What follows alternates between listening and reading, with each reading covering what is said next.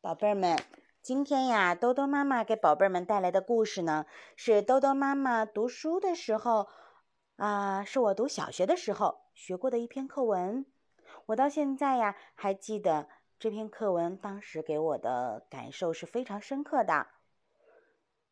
没想到今天呢，会把这篇故事分享给宝贝儿们听。嗯，至于兜兜妈妈当时有什么感受？让我们先来听一听故事，然后豆豆妈妈再来分享给你，好不好？那么今天呢，豆豆妈妈要讲的这个故事叫做《蓝色的树叶》。卡佳有两支绿颜色的铅笔，可是莲娜一支也没有。她对卡佳说：“给我一支绿色的铅笔吧。”但是卡佳回答说：“我得问问妈妈呢。”第二天，两个小姑娘都到学校里来了。莲娜问：“妈妈同意了吗？”卡佳停了一下，才说：“妈妈倒是同意了，可是我还没问过哥哥呢。”莲娜说：“没关系，再问问哥哥吧。”第二天，卡佳来了。莲娜问：“怎么样？哥哥答应了吗？”哥哥倒是答应了。可是我怕你把铅笔弄断了，莲娜说：“我会小心些用的。”卡佳说：“小心些，不要削，不要太使劲儿，不要放到嘴里去，不要用的太多哟。”莲娜说：“我只是要把画纸上的树叶画成绿颜色的就够了。”这太多啦！卡佳说着。紧紧的皱着眉头，一脸的不乐意。莲娜看了看他，走开了，没有拿铅笔。卡佳奇怪了，就跑过去追他，问道：“哎，你怎么啦？拿去用啊？”莲娜说：“不要啦。”上课的时候，老师问莲娜。你的树叶怎么是蓝色的呢？我没有绿颜色的铅笔。那你为什么不向你自己的女伴儿借呢？莲娜不声不响，没有说话。但是卡佳羞红了脸，像只大红虾似的。他说：“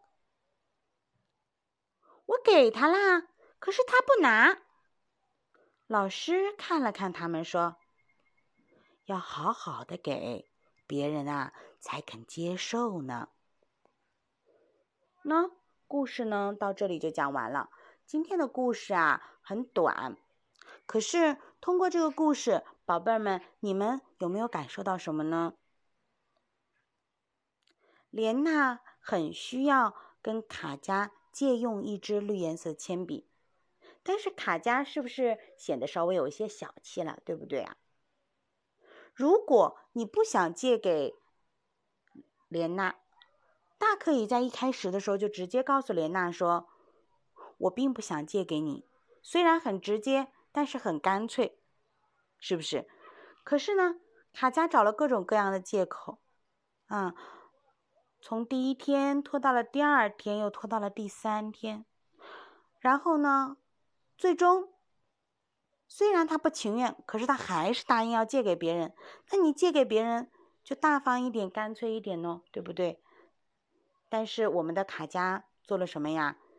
他对莲娜提出了各种要求，是不是？啊，不要削啊，不要使劲儿啊，不要放到嘴里呀，不要用的太多呀。那如果你那么多的限制，还不如就直接告诉别人。我并不想把这个东西借给你，这样的话，别人的心里还会舒服一些，觉得你这个人还干脆一点。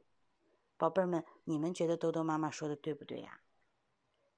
其实啊，小朋友们在一起相互帮助是非常正常的一件事情。就像豆豆妈妈，我们长大了成了大人以后也是一样的。